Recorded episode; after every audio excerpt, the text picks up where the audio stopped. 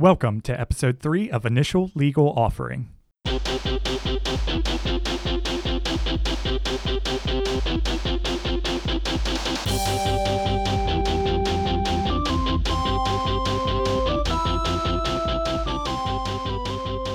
More educational than your six years at undergrad, fewer degrees of separation than Kevin Bacon.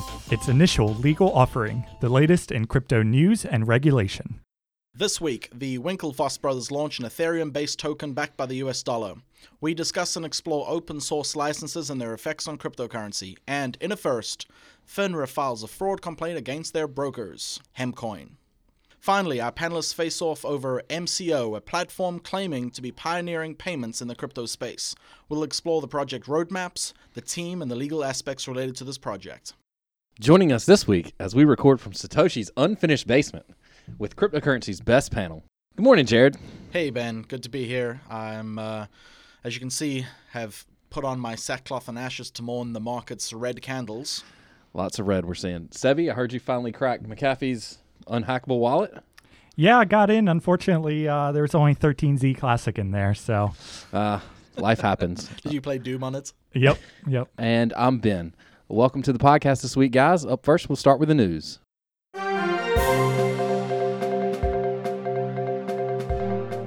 So, I'm up first with this week's article uh, dealing with the Facebook twins. They have announced and released a, an Ethereum ERC20 token that is backed um, token for one US dollar, one for one. And um, Because we need another tether. we well, so I, I actually have high hopes for this. Um, I think this is pretty big news in the crypto markets. A, a regulated stablecoin seems to be the the new big wave in cryptocurrency, and um, I think the Facebook twins have got, and I, and I really hate that I have to call them the Facebook twins because I just literally cannot pronounce uh, Winklevoss uh, quickly enough and often enough. Winklevoss? Winklevoss, yeah. um, I get it wrong every time. So, uh, what's interesting about this is that I actually have high hopes for this project. Um, not because I uh, I think they're amazing. I just think that they're going to create something that is going to fight and combat Tether by being a little more transparent. And I think people are going to flock to it, knowing that if they just do regular audits and the audits are semi uh, semi credible, people are going to give a crap. Yeah, I think going back to what we were talking about last week, um, this is one of the things they're specifically designing about this coin or for the Gemini dollars to be as transparent as possible. They've actually, you know, they're going to have a third party broker or bank actually hold the funds per dollar per dollar for Which is what coin. that's what True USD is doing as well. So, I mean, yeah. It's not a unique idea by any means. Right. But what it is, in, in my opinion, is an interesting concept, and you have to ask yourself, how are the Facebook twins making money on this? Have you stopped to think about that for a minute? Interest on the money. I think that's what it is, and I think that's going to be a big part of it. Maybe collecting, gathering, and marketing and selling the data that they get from the transactions. I mean, it's an ERC20 token, so it's already public, but they're going to have to KYC some folks here potentially um, if people are coming onto their exchange, and it's going to certainly help uh, Gemini take back a little bit more of the market share from Coinbase. Coinbase is absolutely dominating the uh, the fiat space right now getting fiat into cryptocurrency and i think this is gonna this is gonna help but the other thing that i really like about this project is that if it is truly as transparent as their white paper claims to be and and i think it's worth noting that tether did claim to be this transparent at the very beginning if they can pull this off and if they can execute it and maintain that execution long enough that's going to bring some liquidity to the markets Yeah, uh, just the fact that they have their own exchange already is going to create a market for this. Whether there's any demand for the Gemini dollar outside of Gemini or not, um, we'll see. But uh, having a, an exchange already gives them a huge leg up here. Yeah, and what's great about this is that it's an ERC20. It literally means you can transfer this crypto asset uh, that's backed by a dollar via email if you needed to. Um, you can transfer it ex- incredibly fast. Transactions, uh, large amounts of transactions can be handled within the Ethereum network, and um, and frankly, the way that they're going about doing this, I think, is they're, they're doing it right. They've got the New York State Department of Financial Services given them their blessing and consent. So they've got the regulatory component uh, squared away. They're not just doing what Tether did, and that's just go out there and start a business. Say they'll be transparent and then not. and then not. And the other thing, and I don't know the answer to this, but I'm, I'm very interested to see if they're going to do it. If they're going to allow people to cash out their GUSD, which I think is they're going to be their symbol, this Gemini US dollar, if it's if they're going to allow them to cash it out to fiat. I know Tether at one point did claim that you could cash out your Tether to US dollars, um, but then they backtracked on that and uh, no longer provide Yeah, that. according to the Gemini white paper, so no, the Gemini is not created until you the dollar is deposited in. Yeah. Once that's deposited in, then it you know it goes to their third party, uh, the Boston-based uh, State Street, who's who's accepting the deposits. Um, once you go to cash that out, they actually destroy the Gemini yeah. that was created. So, So, this is this is very interesting because I, I think maybe six months ago, Sevi, you and I had this conversation for this exact business idea. You don't create a token until you receive the fiat held in escrow in a bank account, and you destroy the the token when it's cashed out to control supply, keep the circulating supply low, create scarcity to maintain value and to keep some form of hardness, monetary hardness. This one for one exchange rates concept is interesting because they have started this Gemini Trust Company with a hundred thousand US dollars. Right now, there are only one hundred thousand GUSDs in circulation. That as people start to deposit, we're going to start seeing that supply creates, obviously with smart contracts, which is, I think, a really low cost business enterprise. Yeah. They're not looking to do an ICO. People are depositing money, and that's where the coins are getting created. I think it's slick. so they deposit their own money or Gemini's money to create this initial batch. And Yeah. uh, is that circulating around anywhere? Um, Well, it's ERC twenty. We should be able to get on the on the chain, look it up. yeah. potentially. If you know the address, you should be able to look it up. Um, you know, there's nothing super crazy or clever about the tech here. This is just a stable coin, and um, you know, it's it's something I've been wanting to talk about at length. And I hate that I couldn't have been here last week to talk about Tether. I, I have a lot of opinions about Tether, but stable coins provide a lot of pros and cons to the crypto community. Mostly safety during volatility. You know, crypto is incredibly volatile right now. We're seeing the markets. What is the date today? Today's the 12th. down by September. eighty-five percent. You're down 85%. I mean, uh, a couple months ago, I was excited about buying Ether at, at 450, and now we're seeing it at 170. And um, that's why I'm wearing those sackcloth and ashes, man. Yeah, So you know the safety during volatility. You know the goal. Um, the goal is that a Gemini dollar will be always worth one U.S. dollar. But if you look at Tether, I don't know if you guys know this or not. The lowest that a Tether has been is 50 cents to the U.S. dollar. Was it? Yeah. I, I know I saw it in the in the mid 90s or so at Yeah. one point, but I didn't realize the it had is- dropped I that far. It's 53 cents for every Tether, and the It's highest also it's been is gone. 120. Yeah, it's also gone up to 121. 120. So So, um, like, I think this is going to be a better store of stability or, or safety during volatility um, than something like Tether. Uh, I know, was it Basis or Based or one of the Basis, I others? think. Basis is a, uh, another stable coin that exists, and they control their ha- their market cap and their hardness of their currency a little bit differently than than what Gemini is doing. But I really am excited to see where this goes. I hope that um, exchanges start picking this up and it can bring some significant liquidity. I also hope that the uh, Facebook twins can make some money on this. I mean, we all know that they're just strapped for cash, right? yeah. You know, I was talking to Cameron um, Winklevoss the other day. Um, we were standing next to me at the urinal in the public restroom at the train station, and um, yes, he actually uh, he actually was asking me for a loan, and I had to say no, Cameron, I can't do it right now. Um, but the other thing that's interesting about uh, pros for for stablecoins, but particularly with Gemini, is that you've if you can guarantee that this is always going to be backed by one U.S. dollar, you've got an excellent store of value that would make this something that is a an excellent resource, particularly during times of volatility. Uh, if you can be guaranteed that it's always going to be worth a dollar, the only uh, only issue you have is that you have volatility with the actual fiat. If the Fed start printing more money, you may have some issues with inflation or deflation, um, good or bad. But there there's always going to be a reason for the government to print more money. And the other thing is standardization. Um, I think that's a factor to consider. Uh, as far as negatives go, um, with Gemini, I think it's worth considering that uh, being pegged to fiat can be a bad thing. There are some options out there where cryptocurrencies that are uh, stable coins have pegged to other commodities or are only pegged partially to fiat. Um, there are definitely some other options involved in this, but uh, after reading the white paper and seeing what uh, these Facebook twins are doing, I'm excited to see what's going to happen. What do you guys think? Yeah, I mean, uh, my first impression is that well, this is basically what True USD is doing, and maybe Basis um, to a certain degree as well. And so, how many of these things are there going to be, and how many do we really need? I, I I think it's good to have a competitor to Tether for sure, but if you have all of these stable coins all backed and they all do their accounting correctly, well, it just segments the market further. Yeah, it seems like it's a good project, but it's also, you know, one of the reasons that crypto is so, you know, popular right now is the whole not having to trust your funds with a third party. I think Yeah. you're, you're kind of going to end up with that same argument here. That was the next item on my list. Is there's an issue with centralization with this? Yeah. You've got to trust that they're going to handle those funds and pay you out. yeah, and they they are, you know, they are. They did say in this news release that they're going to do audits every month.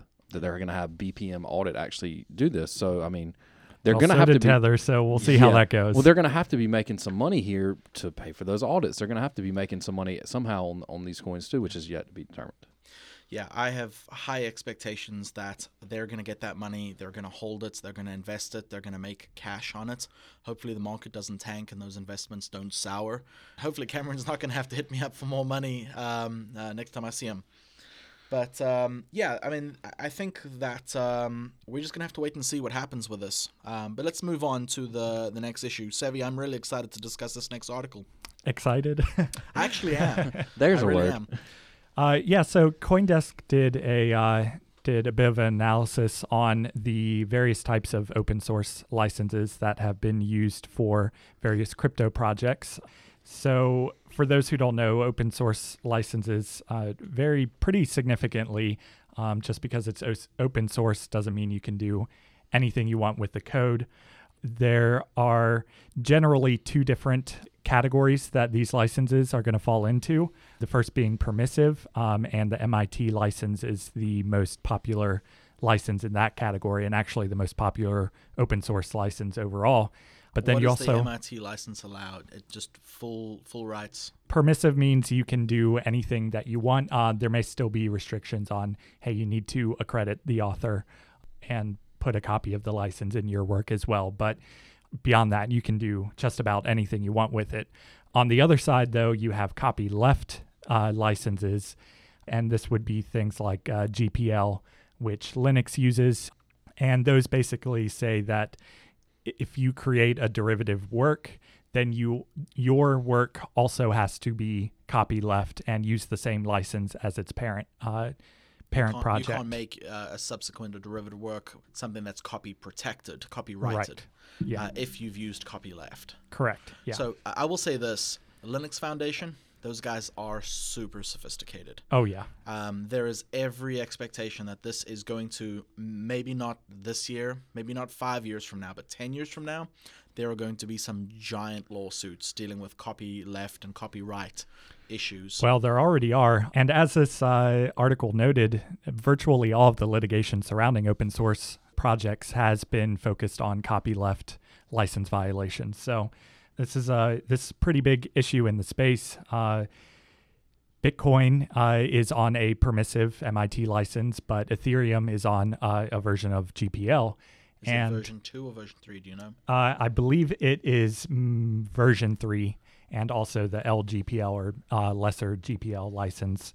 Uh, so There, there's going to be some significant problems building layers on top of Ethereum if you're trying to make it commercialized. right, and uh, IBM had looked at using Ethereum in the past, and out of it. yeah, when uh, they saw that they would have to deal with this copyleft license, they decided to create Hyperledger instead. So It, it's just to be clear, it's not just IBM that's doing Hyperledger. I think there's 200 other companies that are devoting resources, but IBM Yeah. is just the largest. mhm. Um, there is a really good podcast um, about this very topic, and I'm actually trying to pull it up right now. Um, it is absolutely amazing, and the guy talks a heck of a lot about this very issue. And I think it's called Blockchain Innovation. Um, and for the life of me, I can't find the gentleman's name. Uh, Frederick Munawa, I think is what it is, and he's a blockchain consultant for entrepreneurs. He has a episode where he talks to some folks from Hyperledger about this very issue, and they go into um, a significant amount of depth into some of these licensing issues. Uh, they don't get into the legal ramifications and the lawsuits. They touch briefly on it, but they discuss IBM or Hyperledger's real their decision making paradigm, why they moved away from building on Ethereum, and why companies like Microsoft have contemplated uh, Ethereum but are actually moving towards other platforms simply because of this issue. Yeah, and uh, it's important to note that copyleft doesn't completely prohibit other projects flourishing based on these works. I mean, Red Hat Linux um, is based here in Raleigh, and they have their own version of Linux, uh, which is protected with the copyleft license, and they're a huge company. Android itself is built on Linux and the most popular operating system in the world. So you can build off copyleft projects. Uh, it just requires a little bit more time and effort to make sure that you're complying 100% with those rules. Interesting. I did not know that. Yeah. That's very cool. So, um, how do you think this is going to affect the crypto space in the next year or two? Uh, it, it depends on people's philosophies. I know there are some people who are really diehard open source fans and only want permissive licenses because of the nature of permissive licenses. Generally, development tends to go a lot faster um, when you don't have to worry about complying by those copyleft principles. So, better for rapid adoption and development. And it, it could very well be partially to thank for uh, Bitcoin's rise and the active development that it's had around it. And in long term, how do you think the, that's going to play in uh, Ethereum developments? And, and I know I'm focusing just on Ethereum in this question, but I think this is going to be a big issue for Ethereum moving forward. Well, that's what they've got to worry about, right? I mean, is that whoever builds off of this has yeah. got to maintain this license, and it means that they can't really copyright it themselves and can't, you know, protect what they what they created. Well, they can they can protect it, but other people can still build off of it. Right.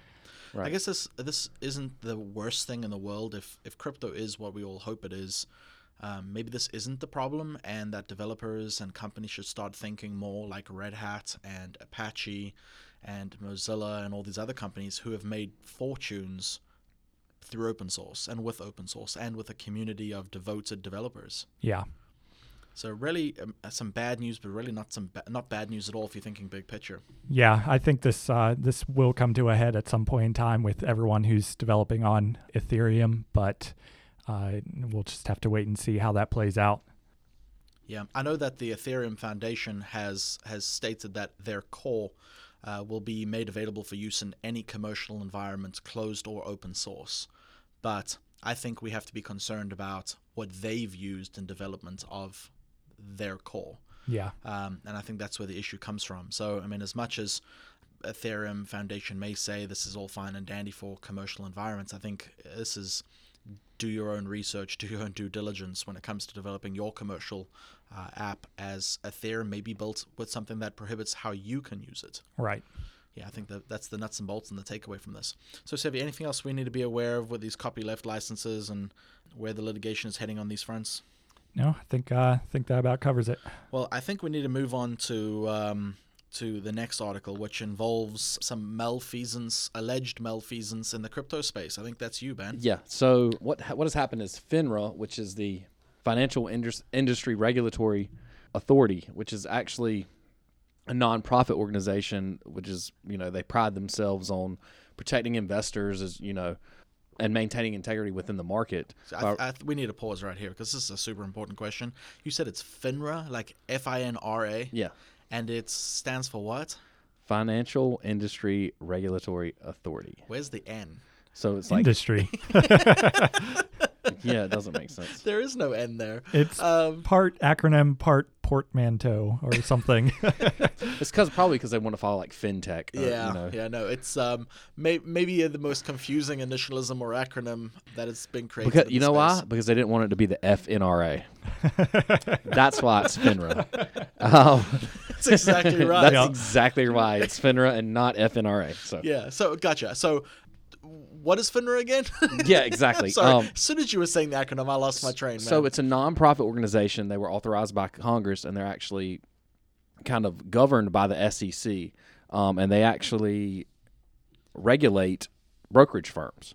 So brokerage firms that are seeking to be part of FINRA have to apply and have all these, you know, certain standards they have to meet yeah. to to be part of this organization. And their website goes on to illustrate that this organization provides the first line of oversight for broker dealers and the first line of defense for investors by virtue of its comprehensive oversights program. Yeah, so they basically look over brokerage firms with a fine tooth comb, a super big magnifying glass. And they've got thick glasses as well. Very so thick glasses. That's Um, magnification on magnification. That's like 10x. yeah, I feel like their employee manual is over 30,000 pages. They make you read it the first day. Are, are you making that up or is that for real? I'm probably making that up. So, you probably you should have said the exact opposite. You said no, no, it's for real. no, no, that's real. So um, this is a voluntary organization. Yeah, so it's it's voluntary that, that people join um, or that brokers join, but it gives them that you know that other kind of check mark for when investors are doing their due diligence and who Yeah. they want to trust with their money. So my understanding of organizations like this, and correct me if I'm wrong, is that brokers and companies want to join this because there's a ton of resources available to them forms documents transparency services market regulation and tools that can offer to their investors but by getting all of this they are agreeing to be adjudicated or legislated by this nonprofit Yeah, yeah. So it's just another way that the SEC is making sure that when people are making investments, so they're making them with the right people and they're people that they can trust. gotcha Um, so FINRA actually is overseen by the SEC and it, it writes the rules and enforces the compliance. Uh, That includes the FINRA rules and also securities laws. oh well So what they've done here recently, this was what September yesterday, just yesterday, they filed a complaint against this guy Timothy Tilton Ayre. Um, he was actually alleged to have done what he was alleged to Gotta be, Be super careful there, careful. yeah. I, s- I saw you getting wind up to accuse him of all these horrendous. he's done so many bad things. So- Allegedly. allegedly. So what he did was was shilling hemp coins, but uh, he was marketing them as that they were going to be backed by shares in his company, which was Rocky Mountain Ayre. Um, actually traded on these gray markets as RMN RMTN. Excuse me. Um, so he was saying that hemp coin is this mineable coin that is going to be backed by marketable securities in this company. So if you got some hemp coin, you would own a piece of the the action. of the Exactly. Wow, Exactly. that's a hell of a sale. Yeah. Um, some of the things he that they mentioned in this complaint is that he said that this was the world's first currency to represent equity ownership. So he's he's That's a big move in the crypto space It these is. days, right? I mean, the crypto token, the, the security tokens that everyone's selling that acts as a share. yeah Um, this this guy may have been a genius. I mean, he's before his time. yeah. Maybe didn't go about We it could- right, but uh, we could we could say that, but but it's important to remember that once you kind of create this thought, especially or create this idea to the investors that you're going to get a share in this company, and anything any kind of profits that you see off of that share are based on the efforts of that of that company or the management or its officers, then that becomes a security, and you So- have to register. So what you're saying, this wasn't a utility token. No, it was not a utility token. He was So in, in a nutshell, this guy is selling a security, and he got in trouble for for not complying with for the not registering as a security or trying to seek one of the exemptions. Gotcha. Yeah. well, the interesting thing was I thought that uh, Hempcoin already existed. He bought Hempcoin and then said he- Yeah. that the tokens would be converted to shares of his Yeah. company. Wait, he he bought like all of Hempcoin. He bought. It says he bought the rights to Hempcoin Yeah. and repackaged it as a security So backed this by is- his this- common stock. I- I'd like to. What is this guy's name? Timothy Tilton Ayre. Okay, Mr. Ayre, and and I'm. I know that you know us, and we don't know you yet. Um, You know he listens to us. absolutely, Eh, he's just tweeted me. Um, He was our first listener, actually. He was actually. actually at the other side of the restroom when I was in there with Cameron. Um, the- How the big was this room. restroom? This is actually a three person restroom, not that big. Um, so, what's interesting about this is that this guy is actually a genius. I'd like to just throw this out there as a hypothetical. You can tell me if this is a, is a bad idea. So, Timothy, I'd like to say that you are probably a savant of some kind for this reverse IPO, reverse ICO. By buying all of this hemp coin and then selling it as a share in the company, if you had gone about doing this with the SEC's blessing and consent, my God, you would have made a fortune. But that's what this is. This is basically a reverse IPO where he bought the rights to a token and Yeah. then repackaged it and sold it as being a security. He could have made an ungodly sum of money if the SEC wasn't going to make him eat a shit sandwich, Yeah. allegedly. Very, very Allegedly. true. Well, what it what his attempt was was to use this hemp coin t- for them to buy, Yeah, you know, into it's a his reverse company. IPO. But it's an genius. essentially worthless company that he started. You well, know, I would I, I would say worthless, maybe not so much because I've I've heard about hemp coin before. It's like one of the pot coins that had I'm floated talking about the company that he Oh, was yeah, having. yeah. Um, No, this that, that is- he was opening. Are you familiar with what a reverse IPO is? Like how that works? yes. Yeah, it's. I think it's a pretty damn smart idea. This guy clearly has some business acumen, but why he would go about trying to do this with not trying to get an exemption or get the SEC's uh, permission or you know become compliant, I guess I should say. Um, Yeah, and he did this for three years too, Wow. from from January 2013 through October So- 2016. how did FINRA get involved in this? So I'm assuming that the SEC talked to them to, to get into this because but he it's a was volunteer organization. He would have Well, to so- been a member. Yeah. So he was he's obviously been uh, charged with acting as a broker. And wow. So, So that's that's I'm, where they kind of. I'm on FINRA's page. They've got an adjudication and decision page where there is discussion about uh, FINRA determines that violations of security rules have occurred and they can institute formal disciplinary action if necessary. And they've got an entire due process process uh, built into this organization. Like you are, it, it's like having a law license where you got to deal with the bar. Uh, if if you do something wrong and you don't comply with the law, but for brokers, that that's what this Yeah, is. it's, yeah, it's pretty much what it is. I was going to say the SEC goes after you know companies, individuals, Yep. whereas FINRA is going to come after you if you're a broker, if you're actively you know acting as a broker and selling this to multiple people, and that's when they get involved. Do you know what's crazy about this as well? Is that this is a three-person panel that hears the case, um, according to the websites, and and they and and you know I've I've not vetted FINRA as much as I probably should have. They have a full rulemaking process, procedure, and panel. They've got requests for comments. I mean, this is a congressionally approved Yeah. nonprofit. This, do you know what this reminds me of? This reminds me of the Council for Higher Education Accreditation. Oh yeah, it does, doesn't it? Chia. Chia. Yeah, Chia, Chia, Chia, Chia. They've been replaced by Pits. no, no, no. no. Chia's the new one. Corpora used to be the Co- old one. Corpa, and yes, the- yeah, Corpa is that's old what it is. Chia and has they, replaced it. Chia's uh, now the um, quasi-governmental nonprofit that operates to regulate higher education accreditation. That's a mouthful. Yeah, So FINRA clearly has got some regulatory clout. yeah. So they, they do. So this this complaint, you know, obviously he has. It's just a complaint. These are allegations as of right now. So what he'll have a chance to do is to respond to the allegations, um, and you know they'll have a formal proceeding, and th- they'll determine you know whether there's some there's some you know evidence that this this occurred, and if they do, then they can do many one of many different things with the outcome. You know, if if he's found that he has done this, then you know they got fines, censures, suspensions, or even a bar from the securities industry. Wow. So, uh, and they, of course, any kind of ill-gotten gains they'll disgorge, and, and then also make him pay restitution if these if these allegations are true. So, despite not knowing much about FINRA before researching this this this article, you know, it seems like they're they're doing their best to prevent these kinds of blatant cash grabs by brokers. You know, just catching the unsuspecting in, investor and and or the new the person new to cryptocurrency. Yeah, well, well, I, I will say this: FINRA has got a hell of a good website. I mean, I've I've seen some websites in my day, fellas. Oh, yeah. um, and, uh, We don't need I to talk about those. we do not. I will say this: if you go into the websites and if you are a broker of some kind, you should really consider becoming a member. This is not sponsored by FINRA, although we are open to a FINRA sponsorship. That's right. Yeah. Um, they have got some really, really kick butt anti money laundering program templates, compliance and supervisory procedures that are just free on their website. I'm just clicking around and I could see some some law firms charging clients a significant amount of money for what's basically free on their website. If you go under compliance tools, there is anti-money laundering templates, business continuity planning templates, uh, written disclosure documents, tools and resources, SEC uh, identity theft, red flag rule templates. I mean, they've got a crap ton and interactive tools as well, like breakpoint interest, refund calculators, compliance calendars, so on and so forth. Tutorials as well. Wow, this website's actually amazing. So I'm going to bookmark this and uh, maybe I need to take a short break to make sure I can figure out how to do that keyboard shortcut for uh, for bookmarking. But yeah, I'm I'm glad that we talked about at least FINRA because that's a pretty awesome website. Yeah, yeah. Um, seems like they're doing good things to keep uh, investors safe out there.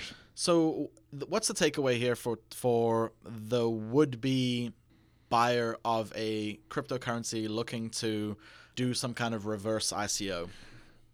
So you mean like the actual person trying to do this? Yeah, what's if, if register with the SEC, try to meet that. try to meet meet an ex- exemption, um, or you know do like the majority of people are doing, incorporate overseas. move to This, Malta. this is not this is Not not, legal or financial investors. advice. But yes, I mean put put those descriptors in your white paper. This is not you know this is forward looking statements. This is not for U.S.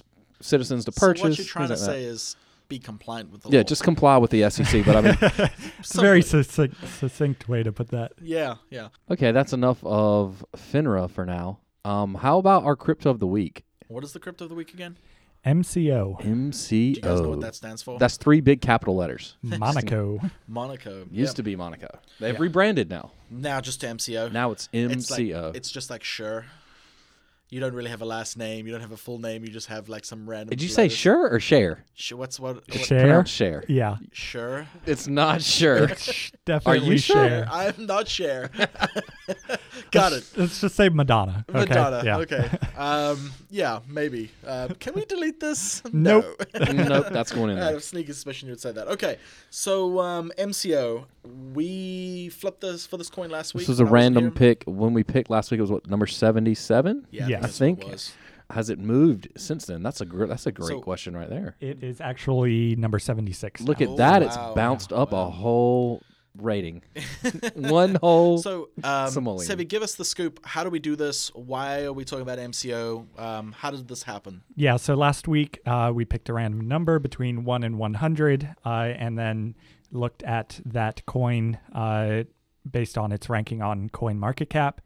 Uh, so last week we chose MCO, and uh, today we're going to flip a coin to decide who's going to be on the pro MCO side and who's going to be on the con MCO side. Uh, so I'm not really sure how this is going to work with three people, but We're just gonna fight to the death. yeah, Yeah. So how about how about this? Why don't we have one person play the devil's advocate for both sides? Um, I will gladly do that. and that person can also be the judge to determine who And won the final debate. arbiter. Yes, Yeah, that's final fair. arbiter. Yeah. Uh, is this I can do that. appealable or is this binding arbitration? This is binding arbitration um, to And be not solved financial to be solved in the parking lot with sticks and stones. Or just in the hurricane? Yes. yeah. Got it. Okay, so uh, I'm con and you're pro. Yeah, we got to flip a coin here. Let's flip the coin. So I'm con and you're pro. Uh, yeah, let's see what the coin says. So yeah, I'm con and you're You pro. are con. Thank you. okay. All The right. coin has decided. It, it Finally, this fair. goes my way.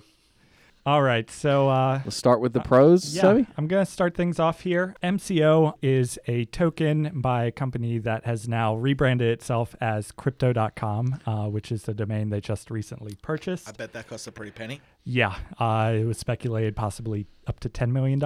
Uh, so, what they are trying to do is release a a card. Uh, it's essentially a debit card that would be tied to a wallet app that you have on your phone.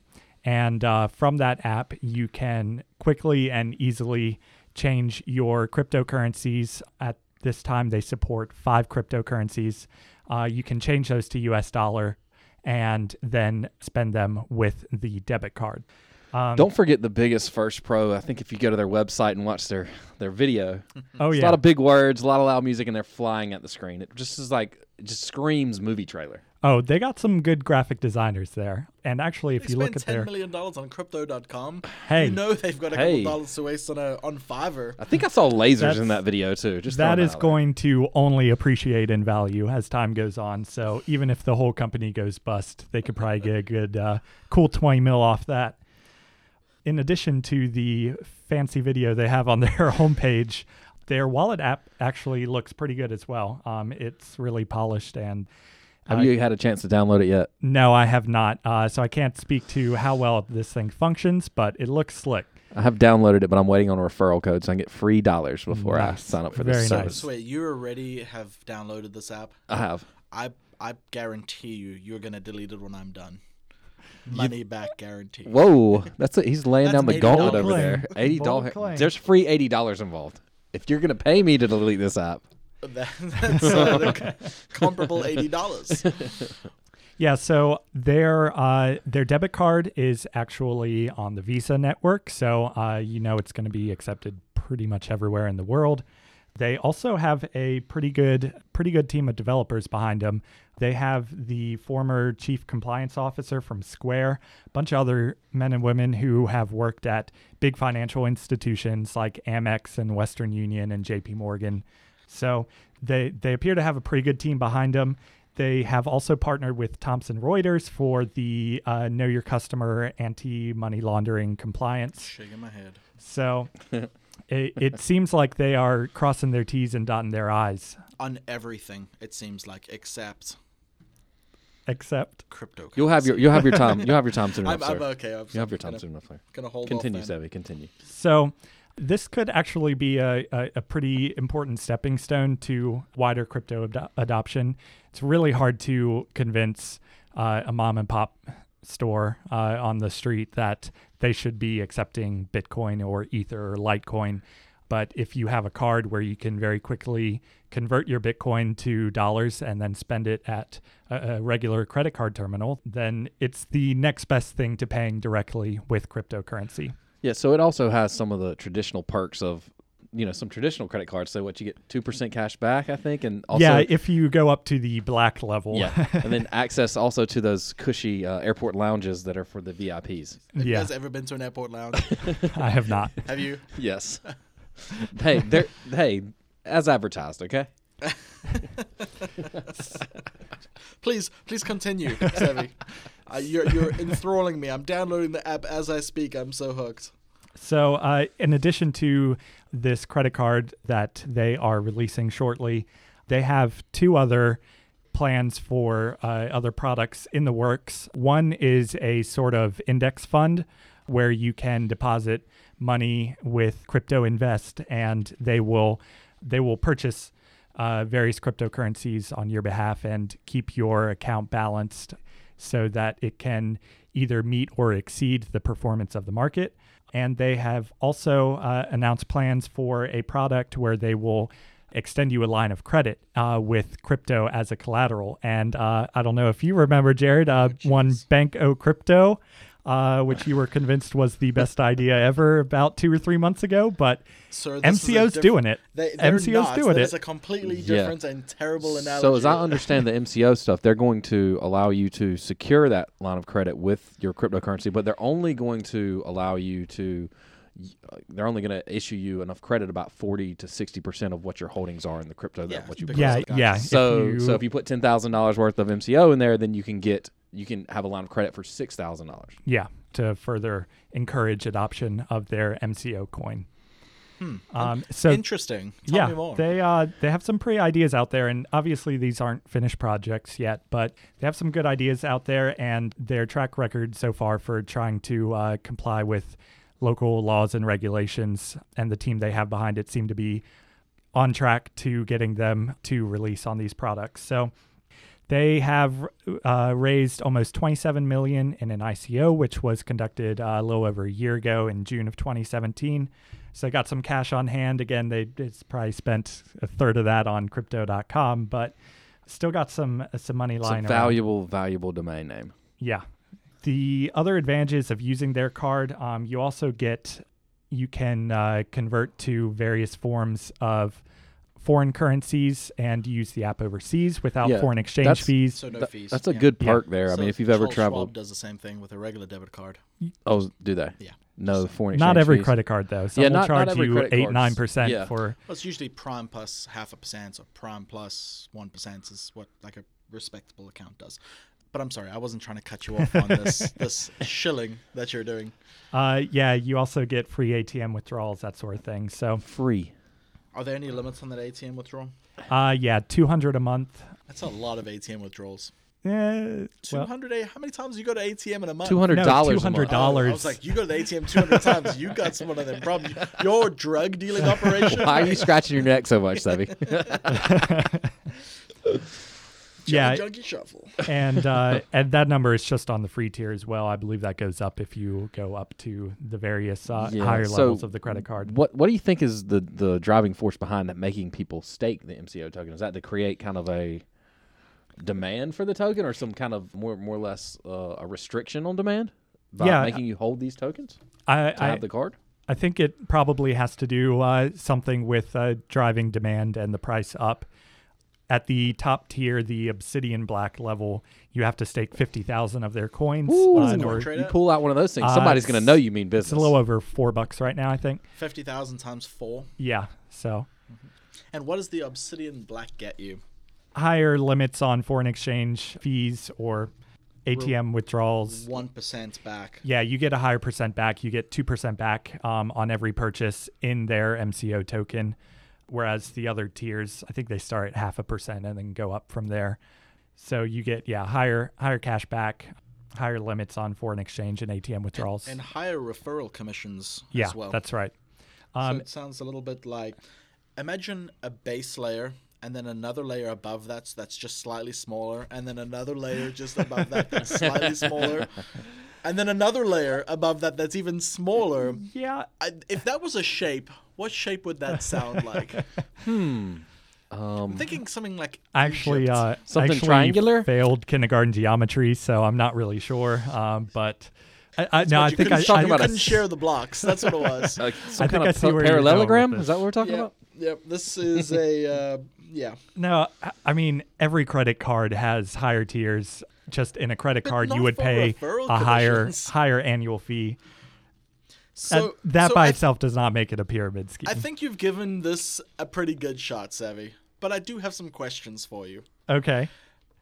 So tell me about their team again. You said that there's some there's some schwanky fancy people on that team. You uh, said someone that was like th- The, former chief compliance officer at, at Square. Square. And, yeah, and what exactly is Square?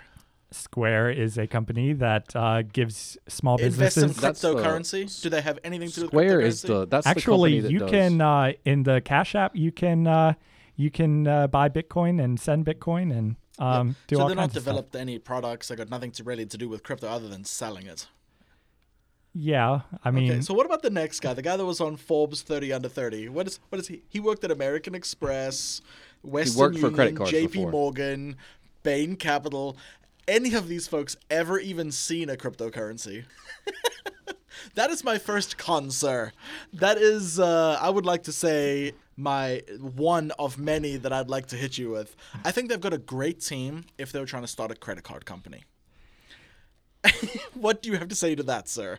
I, I mean, I don't know these these guys' stories inside and out. I don't know much beyond where they've worked at in the past, but just the fact that they do have experience in the financial sector and in the uh, fintech sector, like some of these guys have been responsible for building out. massive companies. Uh, yeah, massive companies. Yeah, absolutely. So this uh, this is something I don't like about the crypto space, and I think this makes me a bit of a crypto snob, but like unintentionally. Um, intentionally, and- yeah, fully intentionally. intentionally. Maybe not just crypto snob, maybe just snob generally. Um, I, I like to see scrappier teams, like all of this big corporate money and the this Forbes thirty under thirty and Squares. So you pull I for think the underdog. Scrappy. Yeah. I think Scrappy is code word for inexperienced. Well, so so besides this being an excellent team, if they were looking to start a credit card company, which is exactly what they've done, this is just a credit card company that happens to Backed be by a cryptocurrency. happens to be backed by a crypto. This has and smells just like that first credit card you got in college. Just bear with me for a second. Let me tell the story here. So I got a nephew who's a bit of a jackleg, but he's a pretty cool kid, and you know who I'm talking about. Having met him, I, I, I will concur. Um, I was convincing him that there is some value in going and setting up a relationship with a bank. Well, now while he's in high school, he's about to go to college, and um, the idea of getting a credit card. So we went to the bank together, and to get a credit card at 18, so he can start building his credits, requires you to put money into a uh, secured credit card, which means you've got to put in $500 and you then get to spend up to $500. And then when you pay that $500 off, you have $500 of credit again. So it's a secured credit card. right. That is the essence of training wheels on a credit card for children. I don't know why they would want you for any other reason other than they couldn't get, in my opinion, enough capital raised to have people come on board and build a credit card company except by backing it with a token that is valued respectably at four dollars. But why do you have to pledge collateral on a debit slash credit card? What is the basis for that? Why do it this way? I think their their white paper makes it more sound like being, you know, the person who's not just strictly holding cryptocurrencies for an investment, but you also need access to them. Like you know, people who don't have maybe that much to to, to invest, but they do see some promise in, in crypto. It kind of opens it up a little bit to where they can still have some access to that capital, so that it's all not just they're not just hodling all of it. Yeah. So why not just buy Bitcoin, and and wh- why just why not just cash when you need to put it on a debit card through Coinbase or Gemini with their awesome Gemini USD. I don't. This is not a cryptocurrency business. This token was created because it was the ICO craze. They saw an opportunity to start a credit card company by getting financing in a non-traditional way, getting a whole bunch of money, and they've structured all these tiers and all these levels. But it's the Obsidian Black card, man. Um, the- the do you have the Obsidian Black- prestige that comes with that? The lower level than that is like the Icy white. the icy white, which just Look. pangs of a little Look, bit of we, we not racism. everybody can be in a city in black. Okay. So, look, you've got to put down two hundred thousand dollars to get to that tier. That's what it's at right now, right? Fifty It's thousand. fifty thousand MCO yeah, times 200,000. Two two hundred thousand of them hard-earned dollars to get a credit card. You get one guest that goes to the airport lounge with you, though. One guest. You can get that with British Airways, and and probably be better off for it. Yeah, What is but- the advantage for this as opposed to a regular credit card? It allows you to spend your cryptocurrency quicker. But you can go and cash it out. You're talking Yeah. about day. There's, but this is for that you have to people who there. want to hold, they believe in cryptocurrency, Yep. they have significant holdings, Mhm, Bitcoin, but when it's up, they may want a mechanism to spend it quickly. Bitcoin. But you gotta cash it out on Well, exchange, here's the- and then you gotta transfer those funds to your bank account. Well, they can also just. What what is the actual advantage as a crypto technology that MCO delivers? This is a classic credit card scheme where they finance the development of this business by ra- doing an ICO. Not to mention, gentlemen, all of the cons I actually have. So that is not even the con list. All right, go ahead, hit us with them. yeah, let's, get let's, it over let's and see done what you got here. Number one, it's not a cryptocurrency. They've literally created an It's an imaginary. ERC20 token. They've created a token to raise funds to convince people to create a secured credit card because they don't trust you because they think you're a 17 year old jackleg. Just saying. So, beyond that, if you take a moment to read their terms and conditions on that app that you've downloaded, Ben, you're Um, going to have some. oh, So, how many to- coins are you allowed to trade between? You said four? Uh, it's five. It's Five. Bitcoin, Ether, Litecoin, MCO, and Binance. Binance. So Binance, respectable coin, um, and the other is pretty decent too. Um, so let's say hypothetically there uh, would be another Bitcoin fork. Give me a good potential Bitcoin fork name, Ben. uh, Bitcoin Extreme. Bitcoin Dragon. I would say Bitcoin Hurricane. Oh, for the pending hur- what's this hurricane's name? Florence. Florence. Bitcoin Florence. There we go. Um, There we go. Keeping it relevant here on the podcast, guys. Make bringing it. Uh, remember to send all your keep it real. donations to. So, let's say hypothetically, Bitcoin Florence, the new the new hotness on crypto, is going to happen, and you've got your two hundred thousand dollars of Bitcoin on this platform. It's not an exchange. Okay, you got two hundred thousand dollars of Bitcoin. It's basically a wallet. exchange, and then Bitcoin Florence happens. It's not a wallet. We'll It's get to that. wallet. We'll get to that. That's number three. Don't jump ahead. Bitcoin Florence happens.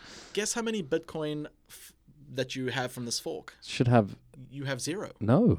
You have nothing. If your Bitcoin's held in this app, you have no rights to any fork tokens. Wow. Terms and conditions, ladies and gentlemen. T's and C's. Hmm. Um, If that's unconscionable, nobody's going to enforce it. well, it's not unconscionable. You've agreed to it, and it's waived, and there's warranties and disclaimers at their. Agree to disagree. Um, you've by by creating uh getting that app and and signing up for it, you've agreed. So there are there are two kinds of fork coins in their platform. Uh, fork coins that they're going to give you the tokens for, and fork coins that they're not.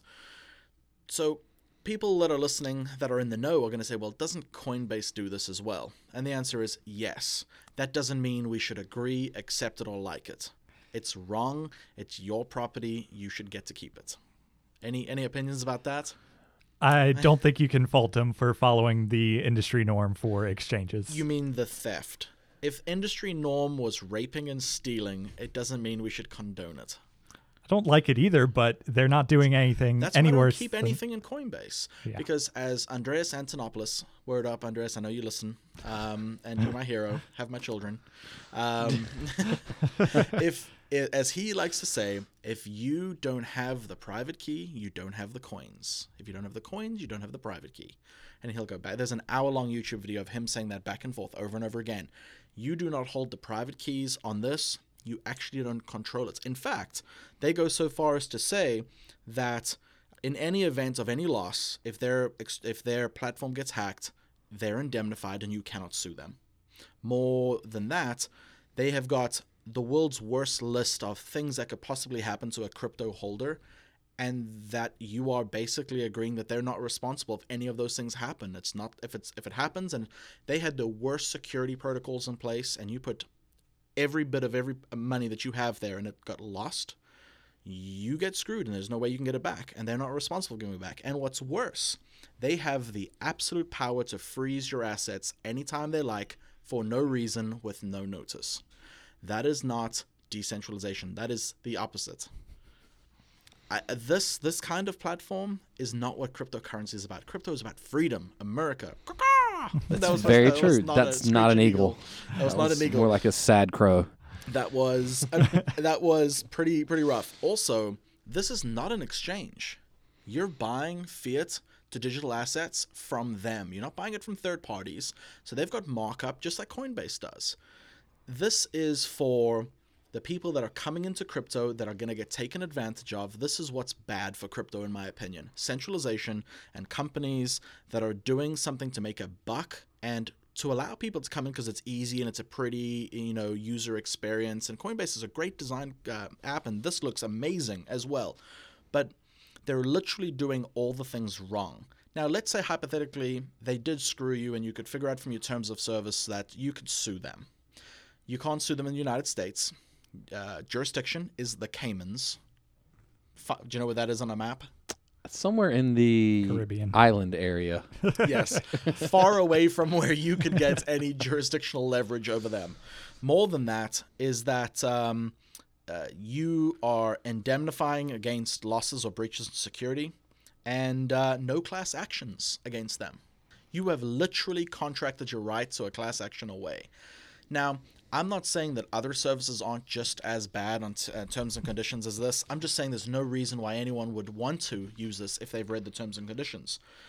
So you've got um, you've got a lot of issues that that comes out of MCO that makes me concerned. Why would I ever sign up for a service where I've got to stake coins to be able to get to be able to use a card? Right? I mean, there's Yeah, tons of other. it's. Isn't I think the the bare the bare minimum here is well, you can get a card for free. Yeah, Uh, not not, not free available in the U.S. yet. Um, but the bare minimum for some of the the perks is going to be uh 500 MCO, no 50 MCO, excuse me. So that's about 200 bucks right now.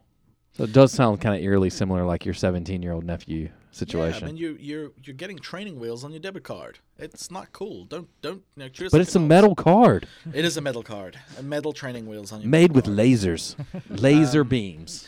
Have you ever heard of that technology before in crypto? I don't think so. Yeah. It's the Yeah. first. You heard it here Yeah, first. So here's the other part: is that they have not shipped a single card yet, right? it's true. And when did this ICO launch? Last Uh, July. Yeah, June. And So it's been a year, Over a year. and four months, three months. Yeah, they uh they have How had How long some. does it take to print some metal cards up? They they Lasers, had man. Lasers are expensive. What were those setbacks, by the way? They just pushed the deadline back. Uh, I imagine it had a lot to do with uh, getting. Uh, understanding the regulations in each jurisdiction and making sure that they're complying with everything and doing everything. Visa Sure. has asked them to comply with as well, which very well could be where all those terms and conditions came Yeah. from is stipulations that Visa wanted them to have um, to be able to to brand it as a Visa card. Yeah. Yeah. But uh, they are looking like they're going to be shipping to the Asia market here pretty soon. They've already completed KYC on uh, on their customers there and and also verified addresses. So it sounds like those will be shipping out soon. So, fifty thousand MCO two hundred thousand US dollars Mhm. currently, and you get one percent back, Two percent. two percent. Do you know what I get with my Chase Freedom? Freedom. Freedom, America. God, that's horrible. That's- We're gonna can have we to- please edit that out? It's get some sounds. We're gonna need to get the real Um, eagle sound in here. Look, I've not been a citizen for long. I've not actually heard an eagle except in my heart. Uh, but um, He is, look- ladies and gentlemen, he is on a hover round in here. Just so everybody knows. the the five percent of uh, of of cash back on certain items like groceries, gas is It's a a huge- rotating category you have to activate every three months. So you can pick a category on Chase Freedom, if I'm not mistaken, but it's five percent and two percent on everything else. Mhm. And you know what? It doesn't require two hundred thousand dollars to be locked up that they're going to be making interest on. Let's be honest, how many people are actually going to do that? They also gave these, uh, or are going to be giving these Obsidian black cards to like the early ICO investors. Sure. Um, so a lot of them will be getting it um, just for getting in early. Not many people are gonna Sure. lock up two hundred thousand, but it's locked up. It's not you, it's- you're not paying two hundred thousand for this card. You're staking in the coin. You can Yeah. always sell later if you So decide you no longer want to use it. Let's say hypothetically you stake the, these fifty thousand MCOs. I'm I'm con here. I'm conning it right up. Staking these two thousand uh, US dollars of fifty thousand MCOs into their platform. How long does it take me to get it out if there is some kind of black swan event that crashes the market? That's a good question. That is So- the question that we need. Who's who's the the founding who the founders here? We need them. Like and by the way, ladies and gentlemen, we did invite the the founders to come and discuss this. And I know that we get a little cynical here on the con side sometimes, but you know, every time we discuss a coin, we do send invites via Twitter and email and direct message for the founders to come and discuss um, and have conversations about these coins um, because we know that we don't know everything about it and we'd love to hear some insight. Maybe there's an aspect of this that we haven't thought about, except for IOTA. I definitely don't want to speak to anyone from IOTA. Oh, but Um, they're your best friends. no, uh, they're not. Um, so they are in fact not. um, but at the end of the day, this is this is hopefully not us just screaming into the vacuum. We want to have a conversation and want to invite the the founders, uh, the developers of these uh, these platforms to come and discuss with us what they're doing. But explain to me why. I would go for MCO when I could just get a shift card. Sevi, what do you understand about the shift card? Um, I know it's a debit card that you can connect to your Coinbase account, and um, and it performs a similar function to uh, MCO cards, where if you make a purchase with it, it'll sell funds from your Coinbase account uh, to be able to cover that in fiat. Gotcha. So like a like a debit card, Yeah, no staking. no staking. Okay. So I'm liking it already. and I'm sure the terms and services are just as terrible. They probably are. we should really do an, uh, an an episode on Coinbase's terms and services, or maybe we could do a special edition. Oh. that just happened.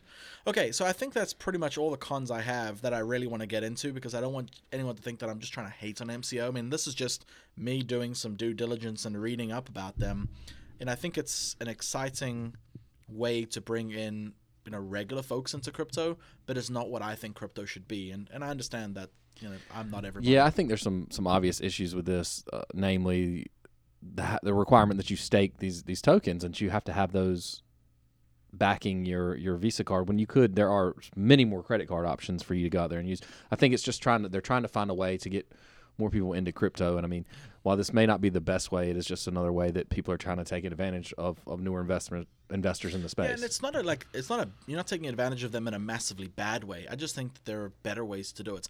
And I think that one of the biggest issues that crypto currently faces is that it's incredibly complicated to hold your own private key. yeah, I have like six different wallets, man. I know I'm doing something wrong here. yeah, I- you're probably not. Well, maybe. I know you well enough to know you probably are. But the, the fact of the, the you mean don't matter keep is- them on Binance? No. I'm so confused right now. Um, the fact of the matter is that crypto is confusing, uh, adoption is complicated, and it's unregulated and it's scary. And I think this could be a step in making it a little more easily adoptable and more familiar and more comfortable. But I don't like it. Yeah, I I don't think every project that is even crypto adjacent has to adhere to all of the best tenets of cryptocurrency and Satoshi's vision. Yeah, This point. is crypto adjacent.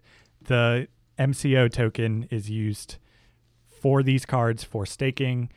Beyond that, they don't really have any value um, unless these other the invest and the uh, credit line projects come through as well, and then they'll have some additional use cases there. But I see it as a debit card and an interesting alternative to the Shift card, um, where you can get some rewards back. The Shift card doesn't do that. Yeah. It is a pure debit card, and this is a debit card with a few perks thrown in. And so, it, while I I recognize that there are some problems and there's a lot of trust that you have to put into this company to be able to secure your funds. Um, I think it's an interesting project and Sure. um, something that could be useful for a certain segment of the crypto world. Yeah, and I'm going to send out another email to the team.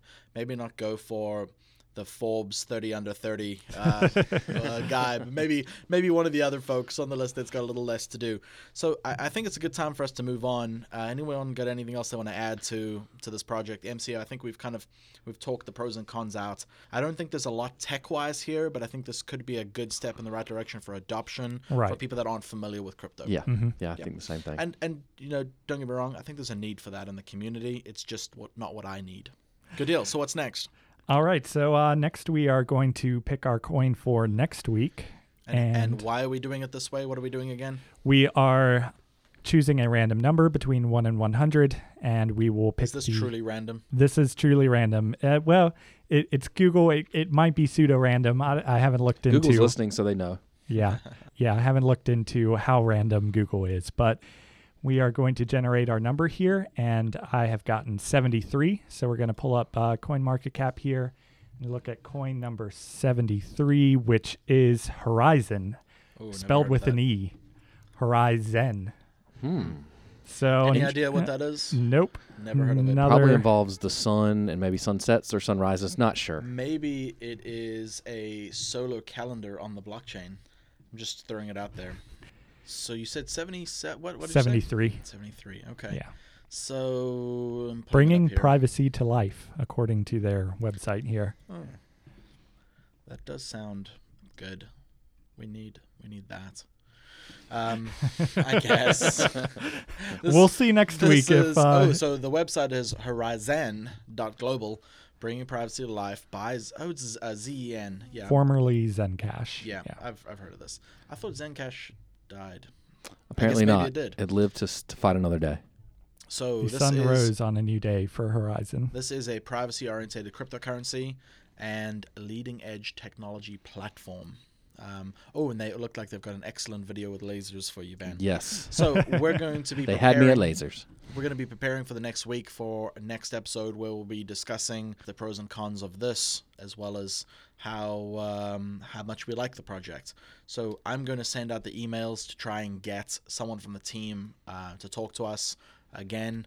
I mean, with as many people as we have listening and following, they I think would be crazy. It would behoove them to participate in this um, this movement That's right. this revolution. um, with that being said, I think that we need to move on to some crazy crypto predictions. What do you got for us, Ben? All right, this week, uh, quick disclaimer here: not to be construed as legal or financial advice, as you're better off getting your information from a congregation of alligators in the southern Louisiana swamp. With Hurricane Florence bearing down on the eastern seaboard this week, what, what the Dolphins two episodes ago? Let's not talk about the Dolphins. Thought we agreed we weren't going to talk about the Dolphins. So what's going on with this hurricane? So it's forecasted to make landfall Friday here on the in North Carolina. We're we're predicting. We've thought about this that with with the loss of services, you know, potentially power, water losses in in, in this area, um, that we should see a little rise in the crypto, or it's possible, um, at least from the standpoint that ATMs won't be working, you can't get access to your cash, you know, whereas your mobile may still be working, you may be able to actually transfer some stuff. So Do you think that's got more to do with the fact that people can't cash out crypto? right now, it's probably true. maybe so. Maybe so. Getting to our crypto of the week, Dogecoin, the only green in a sea of red. Uh, it's currently trading around six tenths of a cent, uh, which is up from two tenths of a cent only a month ago. While the rest of the alts have pretty much tanked. Three X. That's Yeah, three X looking is strong. not bad. Didn't they sponsor NASCAR? Dogecoin used to sponsor NASCAR. Did back they? in the I day. think they Yeah. did sponsor um, Doge. I, th- I think they did. I think Wow. I think it was one of the lower one of the lower rank uh, racers. I think he was the under Doge, Yeah. if you will. Number 87 in the handbook, but number one in our hearts. in some ways, Dogecoins are the under Doge of the uh, altcoin world. Here comes every. They're known as uh, the joke currency originally, you know, based on the Shiba Inu memes that are all like such wow and you know much interesting things like that. Uh, You this- could tip people on Reddit with Doge as well. Yeah. Point. yeah, it's, it's you can still do it. Oh, you can. Tipping is still allowed on social media. Um, so, you know, this fact makes them truly endogenous to the internet as a whole. And they have gained a, a lot of traction here. A lot of people own, you know, Dogecoins. So your crazy crypto prediction involves Doge doing what? Doge is going to triple by the end of October. So it's going from six tenths of a cent to how much? Uh, 1.8 cents, roughly. okay. Roughly, glad that we almost 2 don't- Are, cents. are you are you sure about that amount? I amount? know the Um, math on that on the second take. Let's do the math. Carry the Carry one. one. Yes. Move the uh, decimal point left this time. that's right. Yeah, I think I think we're gonna say it, see it around almost. That's almost two cents. So so you're saying Doge is going to go to 1.8, and and that's just because there is a Doge movement. there's a massive Doge movement. Some would say it's been a doji Doge world out there on the cryptocurrency sphere lately, and I think they're going to rise from the ashes here. Gotcha. Okay, so uh, you don't think that this rise has been like there's there's been not enough escape velocity to break uh, this one cent mark, and they've they've kind of reached their max, can't go any higher. I think there's actually some value in it. Um, I think I think we're In going to see it Cryptocurrency. in a joke cryptocurrency. you mean value as in humor? Yes, Ah. and humor, and we know that They say laughter is the best medicine. it is, and that counterculture is heavily dominated by memes. I mean, I, I, I converse with people daily on a meme basis. So if this was financial advice, which it clearly is not, um, you would say that one, and it's not medical advice either, that laughter is the best medicine, and two, very true. invest in humor. Of course, Gotcha. hodl strong, Doge. Yeah. Um, I don't know what to say. I mean, this is Crazy Ben's Crazy Crypto Weekly Predictions. And honestly, I feel like you may have been dropped on your head as a baby. we should, uh, and may God have mercy on your soul. Um, look, I, I like Doge. Doge got me back into crypto after I was away for a for a minute. I think Doge is awesome because a lot of people got into and were exposed to. So, would you say that you finally saw Doge Light? I, I actually found a Doge. Doesn't even make sense. These are the Doge of our lives. I'll steal your one from earlier. Um, I will say these are the Doge of our lives. I found uh, a Doge wallet from when I used to mine back in 2014, and uh, surprised by how much Doge I had just lying around. It is certainly the dog days of summer. the Doge days of The summer. Doge days of summer. Get it Sorry, I right. was trying hard, man. I was trying to get you on the pun wagon here. So, um, what about Doge do you like? Just the fact that it's increasing? There's no other Much crazy- wow. Much wow. Um, the one One- thing I will say, one Doge equals one Doge. that- Remember? that is that is true. I have heard that many times. I will say the one thing that Doge has going for it is that its community is crazy about Oh, yeah. everything that is Doge related. Mm-hmm. Um, and they sponsored a NASCAR event. That that's awesome. Like the community literally paid for some dude with a crappy NASCAR. It only had three wheels. Um, but they had the best meme on the front of that hood of that car. And um, look, he may have come in number 87 in the race, but he was number one in our hearts. That's very true. and uh, that's all that matters. It's been a pleasure. Uh, thank you as always for joining us. Uh, next week we'll be discussing Horizen, which is how you have to pronounce it. Ben, uh, over to you. Yeah, thanks everybody for listening. We'll be back next week, barring any major uh, implications from Hurricane Florence. yeah, if you're on the East Coast out there, stay safe, and we hope to be back next week. Awesome. And uh, as always, this has been Initial Legal Offering, your weekly latest crypto news and regulation. Um, if you would do us a favor, follow us on Twitter, shoot us a message if you want to hear us chat about anything at Initial Legal, and feel free to subscribe and rate us on your favorite podcast app. As always, thank you so much.